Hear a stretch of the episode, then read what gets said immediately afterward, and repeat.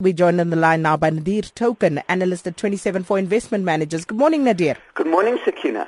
Now, Nadir, please tell us about the consumer and business confidence numbers that came out yesterday. Yeah, you know, I mean, with regards to consumer confidence numbers, we saw a marginal improvement uh, coming out relative to the second quarter, but I mean, the second quarter number was really dire, where we saw it uh, sink to a 14 and a half year low on the back of uh, increased fuel prices uh, after the budget speech, um, you know, frequent load shedding, a weakening of the rand, um, you know, and, and, and increasing unemployment. So really the second quarter data was an anomaly, so we saw a marginal improvement from that to minus five index points, um, you know, which is still pretty dire. It's still uh, the levels we are looking at uh, during the pits of the financial crisis. So consumer confidence really not in a good space. Uh, you know, and if we look at the long-term average of the consumer confidence number is positive five index points. So, Sakina, this presents a number of challenges because obviously the uh, uh, consumers don't see this as a good time to be buying durable goods given that consumer confidence is this weak. Um, and they don't see it as a good time to uh, to take on debt to increase consumption. So, uh, you know, we're finally starting to see the consumer starting to crack and uh, the consumer is being very robust in terms of uh, uh, supporting economic growth in South Africa. So, you know, this presents a number of challenges not only to South African retailers, which we obviously know um, have attracted a premium rating on the JSE, but also to South African banks, you know, because consumers are not willing to take on more credit. So, and, and, and coupled with this, you know, we're seeing a rate tightening cycle um, that the Reserve Bank is embarking upon. So really speaking, that's going to dampen demand for credit even further. So, you know, the South African banks uh, are reaching pretty much a, a fairly saturated point uh, in the South African economy. If you look at the exception probably of uh, Capitec, which still has some runway to grow. Um, you know, so I think uh, that the, the, the banks is all, it's all going to be about the African expansion story now, you know, because the South African economy is really going through a, a tough point. Um, and just another interesting point to note from that from that consumer confidence uh, uh, number, Sakina, is that high income earners you know, remain relatively optimistic about their income growing over the future, whereas low-income earners, you know, their sub-consumer confidence numbers are still coming in well below minus 10 index points. So, you know, it just talks to the income inequality in South Africa and the, and, and, and the disparity of opportunities, um, you know, that are available in South Africa and why the inequality gap is so big. And I think these are such important debates to have, particularly as uh, French economist Thomas Piketty is on our shores uh, discussing these exact matters. So, you know, I think inequality has been uh, something that's plagued South Africa for a long time, and increasingly the data we're coming out seems to suggest that South Africa remains a highly unequal society. So, you know, the consumer confidence number, all in all, while improving marginally from the second quarter, still remains in a fairly dire state at minus five index points, and uh, we should start to see the pressures of uh, reduced consumption starting to affect uh, the economy on the top line as well as some of the retailers. And Nadir, also U.S. Uh, job numbers are due. What can we expect there?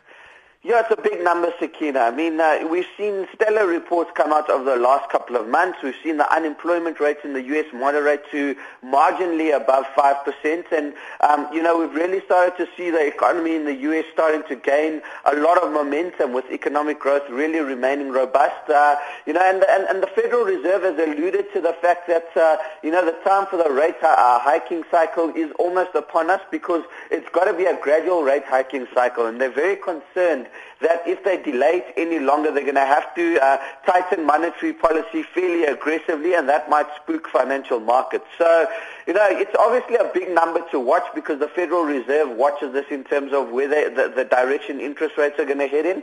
Um, you know, I think the fact that uh, there's very little or subdued inflation within the, the, the U.S. economy at the moment, uh, you know, that's what saved us from an interest rate hike. But uh, really speaking, I think, you know, once the Federal Reserve moves, it's very important because uh, many emerging market central banks are going to have to move in step as well. We may see significant outflows, and that inc- includes South Africa. You know, I think Kganyago was, uh, and, and the Monetary Policy Committee was spared from an interest rate hike at the last uh, meeting due to the fact that uh, the Federal Reserve remained on hold.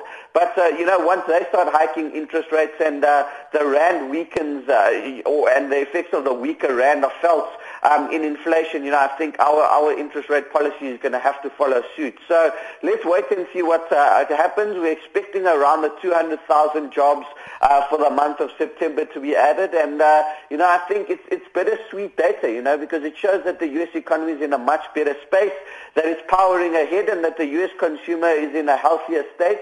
But, uh, you know, the, the, better the number, the more inclined we are to expect, expect markets to, to, to expect an interest rate hike from the Federal Reserve sooner rather than later. And just a quick one, Nadir. Uh, the Eurozone inflation turned negative again in September, and that, of course, on the back of tumbling oil prices. Talk to us about that briefly. Yeah, Sakina. So I think you know the, the ECB have been terrified of deflation, haven't they? And, the, so and so has the developed market in general. I mean, there's just absolutely no inflation in the developed markets, and I think uh, this obviously has a lot to do with why commodity prices have come under such pressure. You know, because demand has been exceptionally weak on the back of uh, zero to negative inflation, and uh, you know this is exactly what the ECB have been trying to avoid. This is why they've embarked upon their massive massive quantitative easing program of around 80 billion euros um, in government bond purchases a month. And uh, this is exactly why they remain highly accommodative and in fact cutting uh, their overnight lending rate to negative territory for, for, for Eurozone banks. And uh, so I think, you know, at the end of the day, the European Central Bank will still remain exceptionally accommodative for a long period of time. I think the Federal Reserve obviously is reaching a point where they're going to be tightening monetary policy. But developed uh, market banks across the rest of the world, barring the Bank of England, will still remain highly accommodative on the back of the fact that uh, inflation is as weak as it is because we all know how devastating uh, deflation can be to an economy. You know, it really hampers consumption because it's cheaper to delay consumption so consumers don't consume. Um, and, you know, I think uh, there's going to be an active effort by the European Central Bank, um, you know, to keep uh, monetary conditions very, very loose to try and boost inflation and uh, try and grow, uh, try and get Europe's economy going. I mean, we see the PMI numbers starting to look better. Um, you know, we see unemployment numbers starting to look better. So Europe has started to tick a lot of the boxes in terms of getting growth going. But, uh, you know, I think the one last concern for the central bank is obviously the, the, the negative inflation, and uh, it's on the back of a very weak oil price, and, uh, you know, th- th- there's very little that the ECB can obviously do about that. But uh, the one positive they'll take out of this is that if they can uh, keep monetary conditions very, very loose and uh, unemployment can start to come down, the effects of a lower oil price will actually mean increased consumption boosted by, you know, very low interest rates. And, you know, the, the there, there could be a positive feedback cycle into, in terms of economic growth in, in Europe. Thank you so much. Uh, Nadir uh, Thokan, analyst at 27four Investment Managers. Have a fantastic weekend. It's 10 minutes before 7. AM Live with Sakina Kamwendo on SAFM. on SAFM. The only thing better than a perfect sunrise.